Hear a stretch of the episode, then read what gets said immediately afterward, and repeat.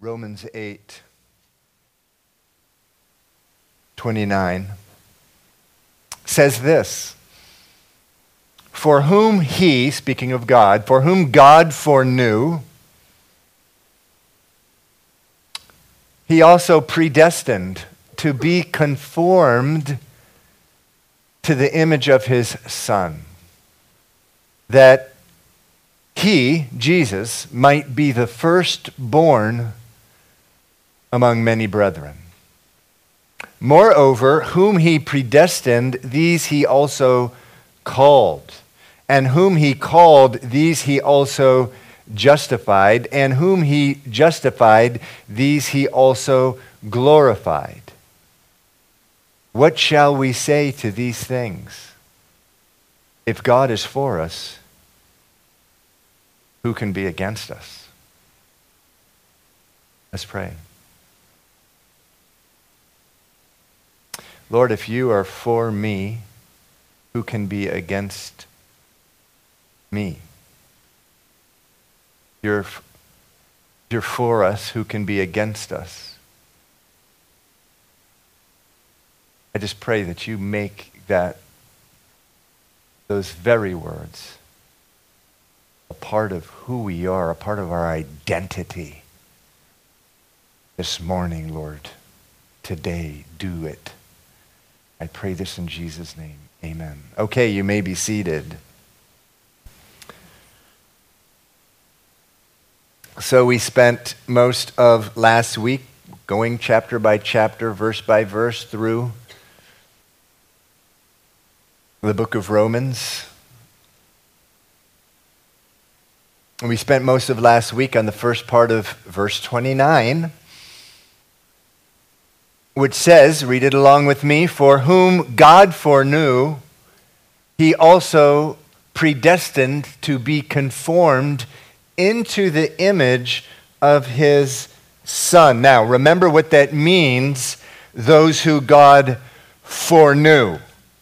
Remember, that is the equivalent of saying those who God chose for himself before they were even born. Remember, I read a verse from the book of Jeremiah, and here it is right here Jeremiah chapter 1, verse 5. This is God speaking to Jeremiah, but this is Him speaking to you. He's speaking this to you. Before I formed you in the womb, I knew you. Before you were born, I separated you for myself.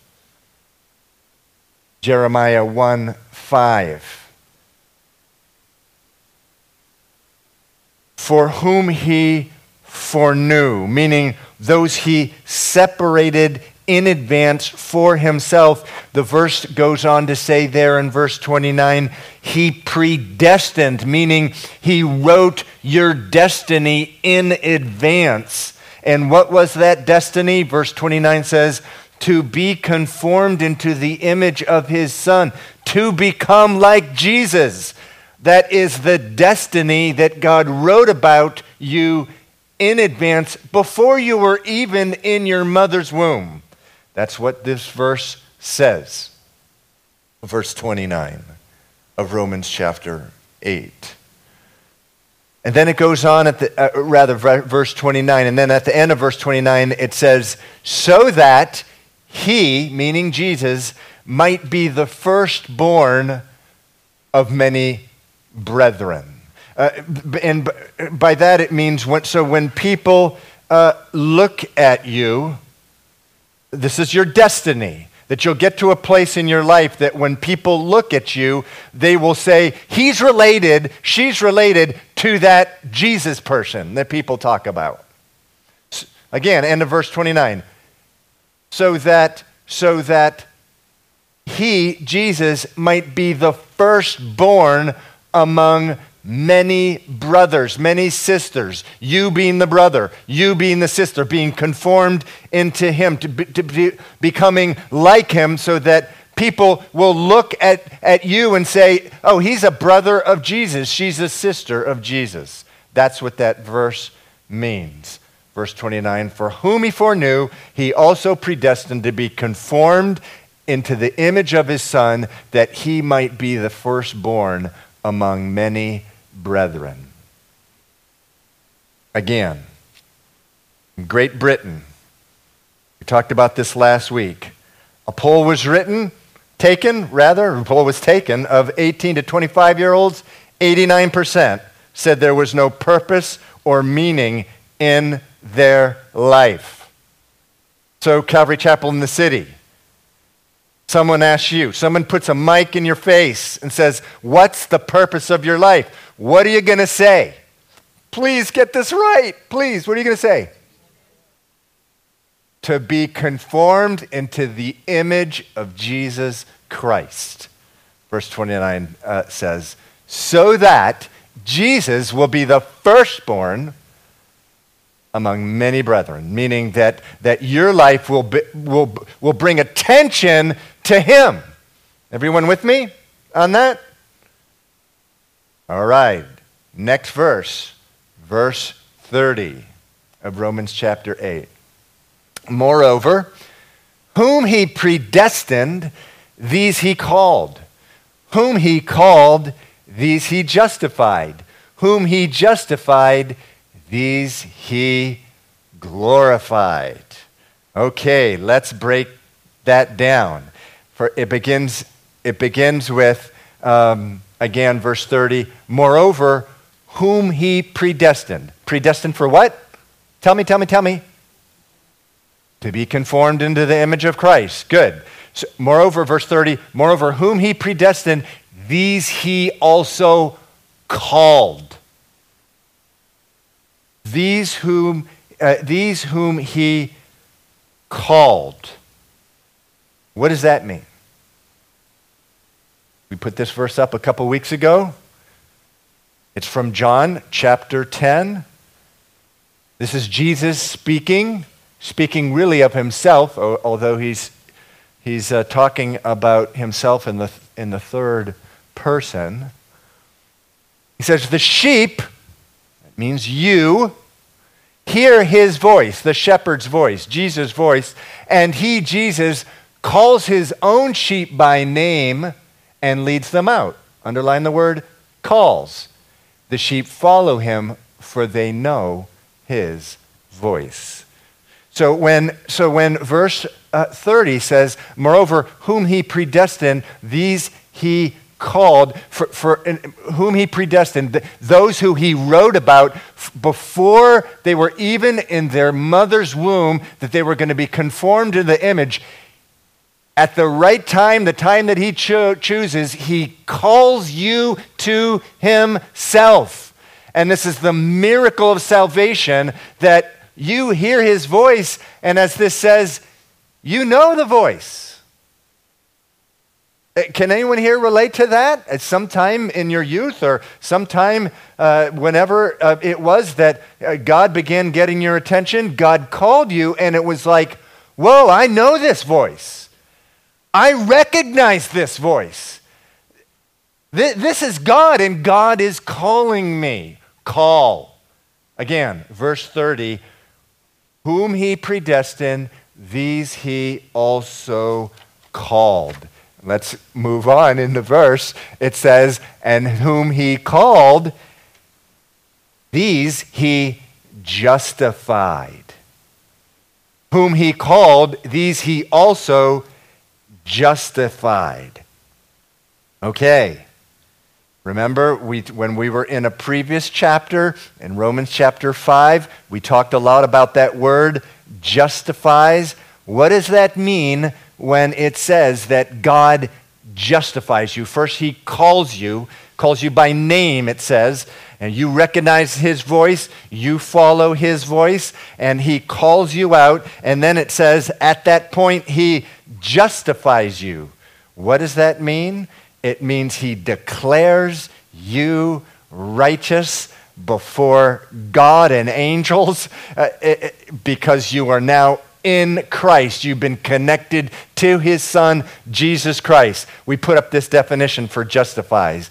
And so this is, this is God, it, when it says God justifies, it, says this it, it's, it's like saying God declares you just, He declares you right and innocent and prepared to go to heaven. And so, this is what we had put up this definition uh, a few months ago. It, it's, it's as if God is saying, You're not guilty, you're qualified. I, God, now receive you into an everlasting relationship with me.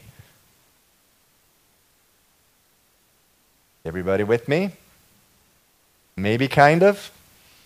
So again, verse 30 Moreover, whom he predestines, these he also called. Whom he calls, he justifies, meaning he prepares them in an instant by giving them the righteousness of Christ, the life of Christ. And, and the life of Christ comes inside of them by the Holy Spirit. They're made ready for heaven. And then finally, it says in verse 30 And whom he justifies, these he glorifies whom he justifies, um, those he glorifies. And so, what that means there, it's speaking, it's, we, uh, we were, we talked about this um, earlier in, in the chapter, actually in verse 23, um, when it says, whom he justifies, um, these also he will glorify. It's speaking there in part about heaven Meaning, once God saves you, once He calls you and saves you,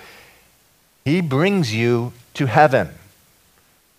But as we learned in verse 23 of this chapter, just go back there with me.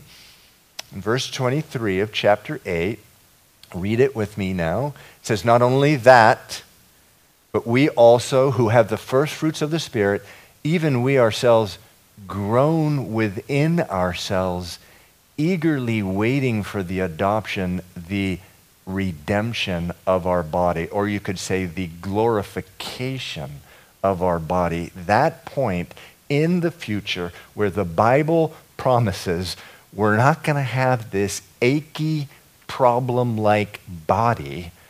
We're not going to have this, these minds which are darkened, still darkened until we get our new uh, uh, body by, by sin. Romans 7 said sin still dwells in us until we get a glorified body. Um, we're going to not have this mind. The Bible says that now we see the, the truth in, uh, uh about God as in a mirror that's barely lit. There will be a time when you are glorified where it won't be dimly lit anymore. It's going to be really bright, and you will see Jesus, you will see God as He is. Glorification. Glorification. And so, um, my question for you let's, let's read this verse, verse 29. It says, Those whom He for, rather, verse 30 Moreover, whom he predestined, these he called. And so, someone answer this question, please. Shout it out. How many of those that he predestined does he also call? How many? All of them. That's what the verse says. I'm not making this stuff up. It says all of them. So let's go to the next part of the verse. Those whom he called, these he justified. So, how many of those who he calls does he justify? All of them. What the verse says. And then let's just finish it out. And whom he justifies, these he also glorifies. Now, how many of those that he justify does he also glorify? Shout it out, nice and loud. So let's just put to rest the idea that once God calls you to himself, that somehow that relationship can change ever. Once he calls you and justifies you, you are in Christ and you will be for all eternity. You can't lose that. You can't lose it. It's what the verse says. It, it doesn't say um, uh, those whom he justifies, he glorifies, except for the ones who backslide. It doesn't say that. It says all of them. Now, if you, if you happen to, if you want to use that verse as a license to go out and live like a dog, God help you. Because the Bible says that a person who has the Holy Spirit and who is in Christ, if they go out there, th- that they don't say stuff like that. They don't say, they don't even think stuff like that. They want to be, we were talking about this last week, they want to be like Christ. And so if they go into this backslide where they go get, start living in the world again, they're dying to get out of it and back to Jesus.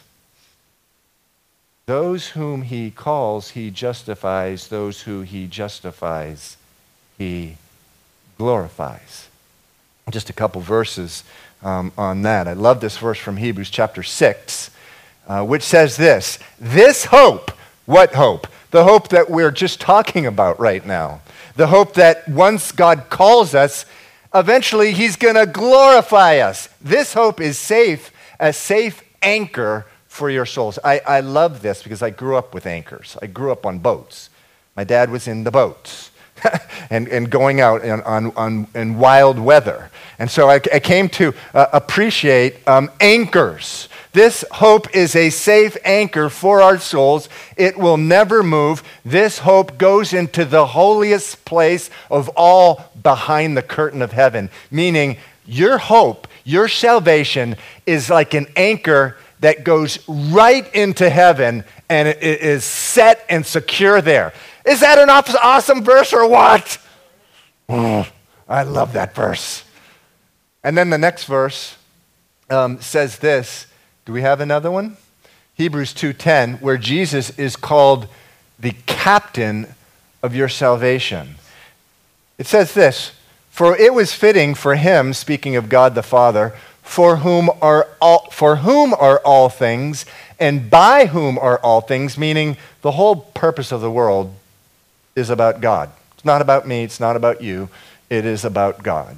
For it was fitting for him for whom we are for whom are all things and by whom are all things in bringing many sons to glory to make the captain of their salvation and that's Jesus, the captain of your salvation speaking here of Jesus Christ, to make uh, of their salvation perfect through sufferings. And so notice here, Jesus is the captain of your salvation. And then just right before it, where is this captain taking you? To glory. He's taking you to glory, to heaven. to that place where you will have um, a, a, a, where you will be given a glorified body. Okay, love that verse. Let's go to the next verse. Every verse in Romans 8 is a different sermon. It's difficult to, to teach through it. But, but let's go to verse 31 now. It says, What then shall we say to these things? Eh, eh, eh, we're talking about these promises. And, and, he's saying, What then shall we say to these things? Like, what more can I say about how amazing all these promises are? What can I possibly do to outdo myself in trying to persuade you?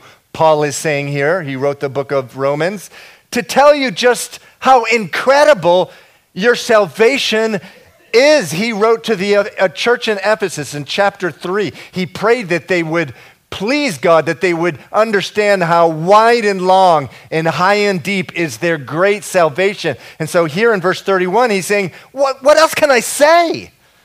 In other words, he's saying, Look, if you guys, guys don't get it by now, that, that your salvation is a great salvation, it's a deep salvation, it's an exciting salvation. What else can I say? And so the way Paul does, he he continues saying something. And it, it and and this is what he says if god is for us who can be against us?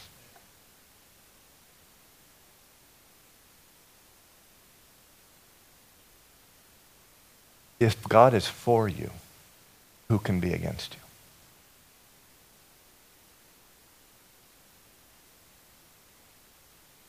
There can hardly be more rather there can hardly be four more important words that are put together in your vocabulary than those. if God is for me, who can be against me? Or what can be against me? Now, the Holy Spirit has got to be the one to, to make this a part of who you are because in the natural, this is a ridiculous thought, is it not? If God is for me, like God is for me, like God, the creator of the world, who, who created all the mountains, the trees, the rivers, the people, the animals, the stars, universe after universe. God is for me. Oh, yeah, right. The, the, the, there's a voice, and it's not the voice of God that tries to ping you with this. Oh, yeah, right. Nice, happy, positive thinking statement. God is for you. But oh, the work that God does when He makes this a part of who you are.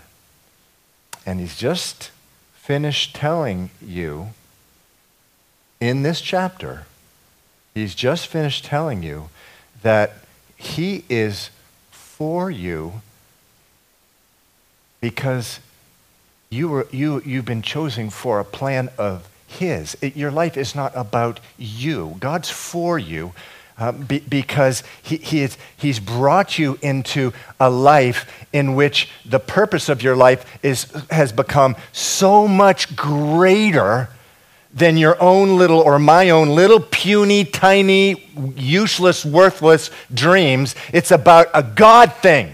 Your life has been a, a part of a, a, of a huge God thing.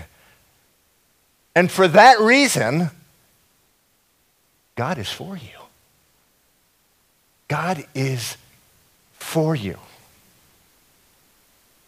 So we have this little voice in us that tries to convince us it's up to you to make something of your life which is not going to be easy because it's you against the world out there. It's, it's you. It's you. Uh, uh, if you're even going to survive out there, you're going to need to fight with all your mind and soul and strength because if you don't, that world's going to stomp you and you got to go out there and stomp on it or it'll stomp you. And that's an exhausting life. And it's a life just filled with stress and anxiety. It's a life that just crushes. But no. Romans chapter 8, the, the Holy Spirit is, it, God, through the Holy Spirit, is literally begging you in these verses prior to telling you that God is for you. He's literally, literally begging you to understand that your life's not about you. Again, we already read, before you were born, he separated you for himself. Before you were born, he wrote your destiny to be conformed into the image of Christ, to become like Jesus Christ. Um, um, it says that he called you, not the other way around. Not the other way around. We'll put up that verse in, in, a little bit. But he called you. You didn't call him, he called you. And then he justified you. He, he is preparing you in advance for heaven. And as he promised, he has promised to get you to glory. God is for you. Because again, by your, among other reasons, because by your life, someone's going to look at your life and go, Whoa, she is related She's a sister of that Jesus guy. So that Jesus, the Son of God, looks great. Your life bringing attention to Him, God glorifying him, um, Himself through Him. God, His, God is for you. God is for you.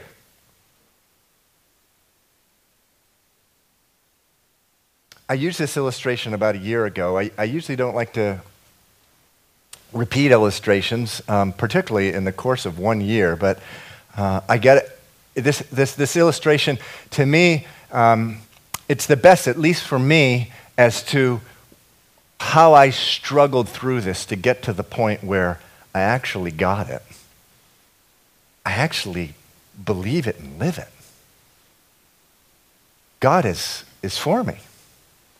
And here's the illustration. Okay, pause. To go back 30 years, I, was in, I went to college in North Carolina and to a school called Wake Forest University. And growing up, I was, a, I was just a basketball hound. I mean, ever since I was a little kid uh, in the western suburbs of, of Boston, um, there was a basketball hoop in front of my house or near my house, and I just love basketball. I mean, I'm just one of those guys, even today. I'm 56 years old.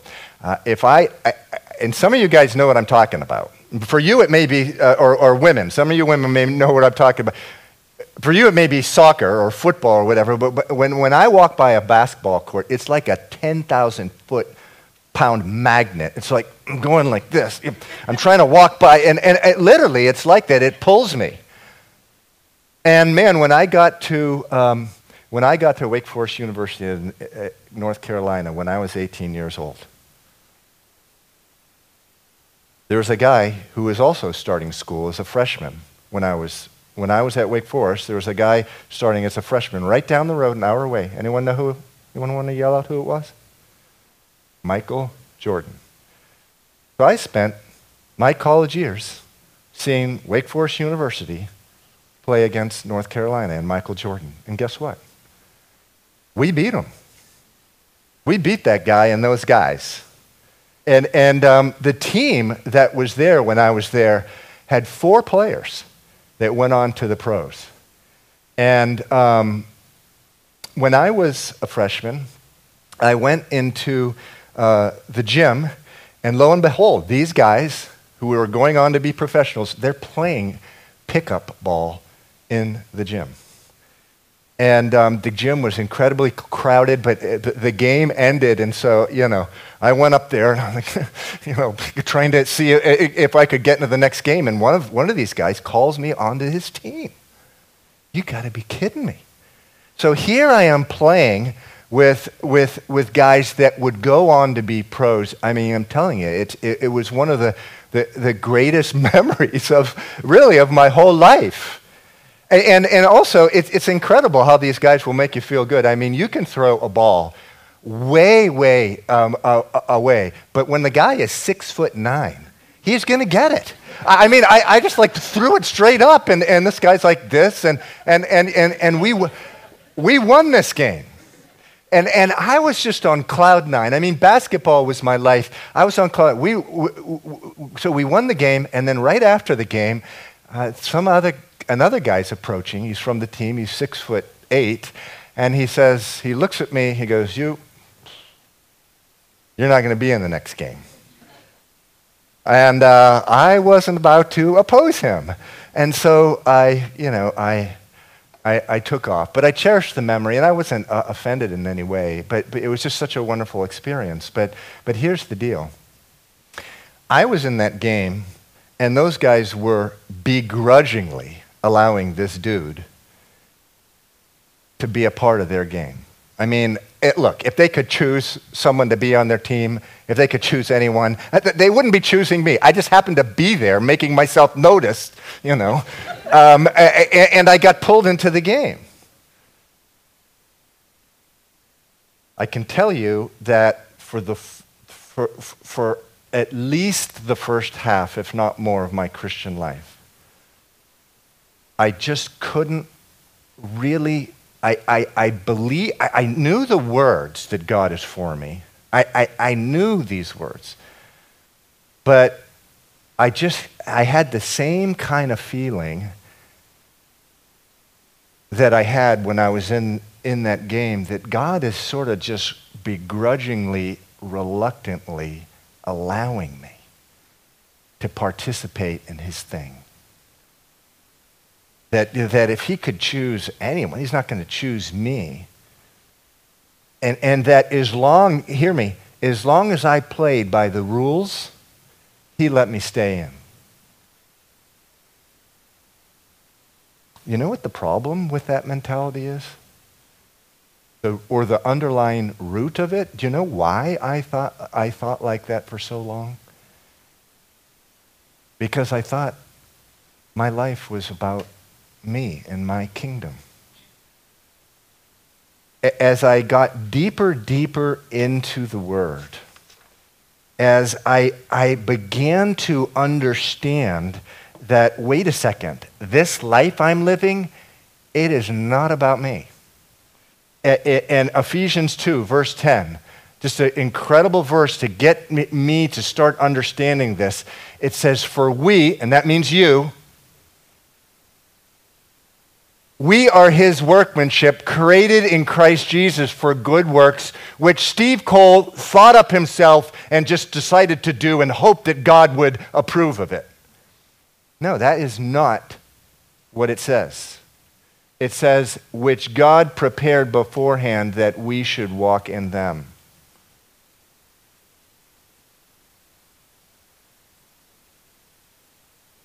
It's not about God begrudgingly allowing you to take part in this thing called life, Christian. That's not what your life in, with God is about. It, it's not about God reluctantly, or okay, yeah, yeah, I'll let him or I'll let her take part in this thing called life as long as you follow the rules. What did you just read? What did I just read? What did we read together? He chose you separated you to himself before you were even in your mother's womb. He called you, it says. He predestined you to, to, to, to, have a life according to his plans. And, and let me tell you, God's plans are never frustrated. He, his plan, he has his way. You may try to resist them. You may try to be like Jonah and, and, and run in the other direction that God wants you to go. He, you'll wind up in a belly of a whale, and that whale will spit you out in the direction. You go back in the direction that God wants you to be in. He, not, he equipped you.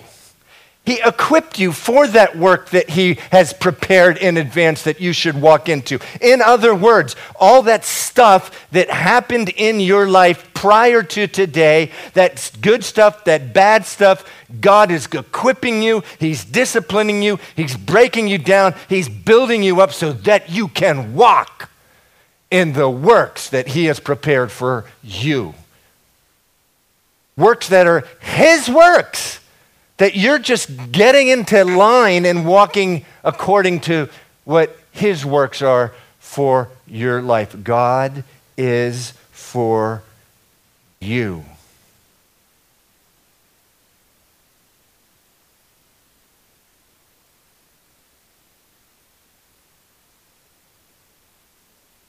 Let me say this, and, and, and, and, and this is the type of thing that I'll say, and Unfortunately, someone may twist it around and, and misinterpret it.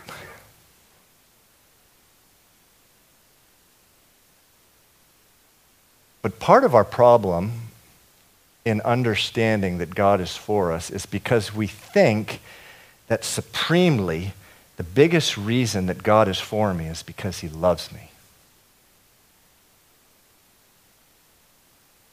The Bible doesn't teach that. And that's why so many of us are insecure. Like, how, can, how could God love me in such a way that He's for me? And that all things work together for good in my life? How could that be? God is not for you supremely because he loves you, although certainly that's the case. He loves you with such unimaginable, incomprehensible intensity. The Bible says God is love and that He loves you with a great passion. But the reason He is for you is so much greater than just His love for you. He is for you because you're part of His purposes on planet Earth. What are those purposes? It's to glorify His name, it's to make God look great because when God is looking great and people recognize that God is great, everyone's happy. When, when, the leader of North Korea wants everyone to, to glorify him and worship, worship him, everyone is miserable. Everyone's miserable. When the president of our country or, or any country wants all that worship and glory, everyone starts becoming miserable because it's all about. But, but not so with God. That's what, something that's inherently different between God and man. When man's glorified, everyone gets miserable. When God's glorified, everyone starts to learn the purpose and, and, and of their life to have joy in God, to glorify Him in that way.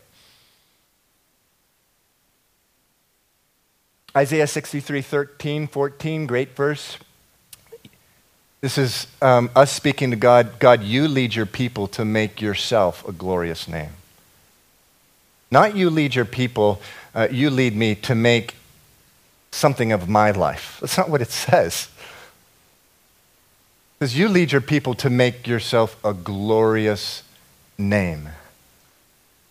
And then John 15, 16 says this. You did not choose me. This is Jesus speaking. You did not choose me, but I chose you and appointed you that you should go and bear fruit and that your fruit should remain. And the fruit that sh- the, uh, the fruit that he's going to bear in your life, it doesn't have to do with you. The, the fruit is about him. Bearing fruit means you, through your life, the life of God is being reproduced in the lives of others.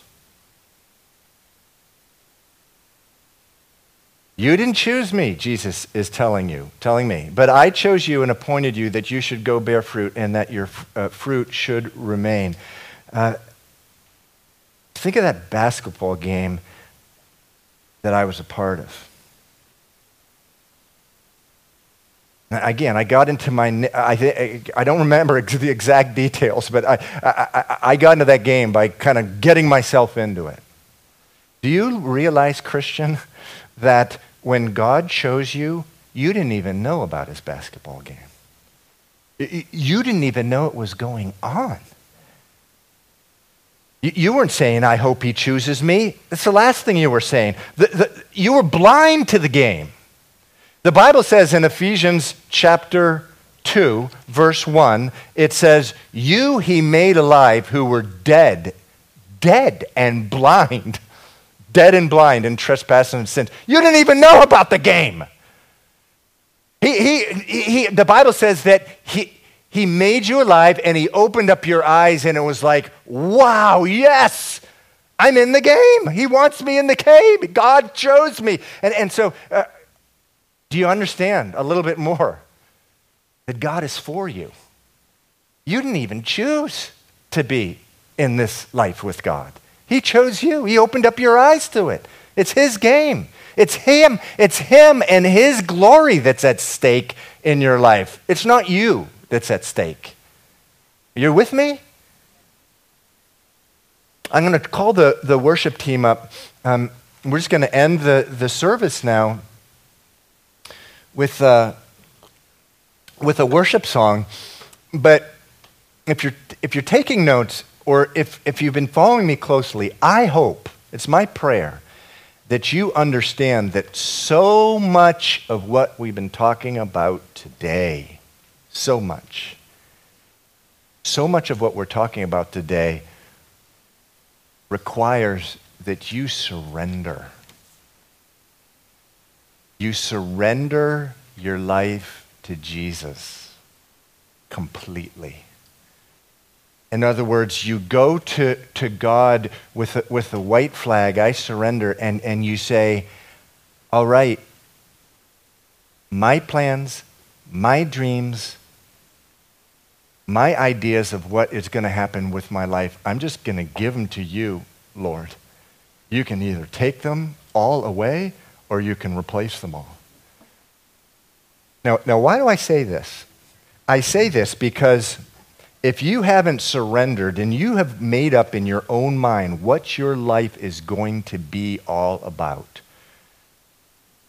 you're not going to be able to go through life thinking, God is for me. You're going to have this this insecurity like, oh, wow, I, I certainly hope I've chosen these things. You know, this is what I want to do, that career, this, this man, this woman, this, this geographical place. And I just hope that God uh, puts his hand on it and blesses it. No, no, you got it. You got it. You'll, you'll, never, you'll never be able to, to, to, to rest and be strong in the fact that God is for you if you're holding on to your life like that. But when you've surrendered your life to God, and piece by piece, He makes it really clear that you're walking in the direction that He has put you on, your confidence will increase so much. Wow. If God is for me, because this is this my life is all about him now and i'm walking in his will who can be against me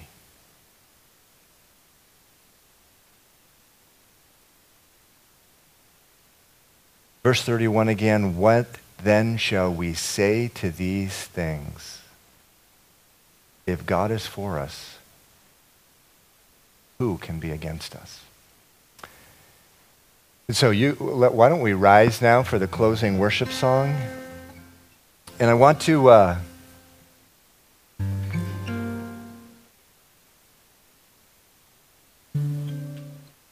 I want to also call up anyone who's been asked to pray. If you've been asked to, to pray as a prayer couple in front, please come up. If anything is stirred in your mind that you'd like to come up and pray, please do. if you're struggling with this whole thing about is God for me, please come up. We'll, we'll pray for you.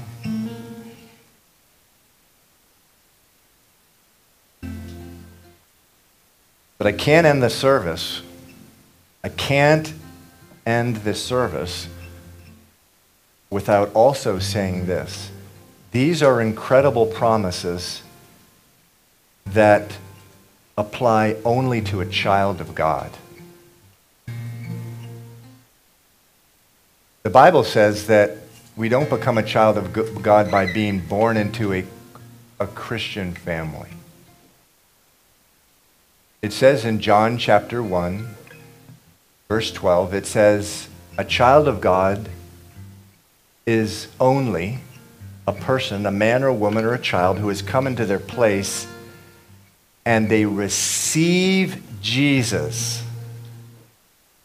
for who he is, the Son of God who lived and died for them, they receive him as the Lord and Savior of their life. If you've never done that, if you've never done that in your life, I didn't do it until my early 20s, even though I'd been in church a good part of my life.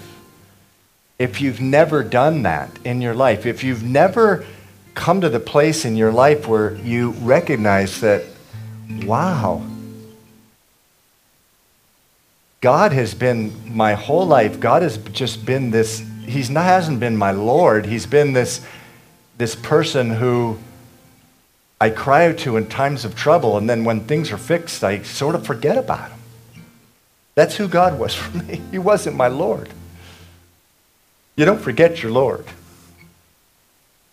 If you've never done that, again, uh, John chapter 1, verse 12 says, To whoever who receives Jesus as Lord and Savior, to whoever who believes in his name, he gives the right to become children of God. If you've never done that, if you've never said that prayer, if you've never opened up your heart and said, Yes, come in, I receive you, my Lord and Savior, come up. Okay, let's worship. If you'd like to, to come up, um, uh, please do at this point. I'm going to close quickly in prayer. Father, I just pray for the worship time now. Lead us, guide us, and complete the work that you want to do here this morning. In Jesus'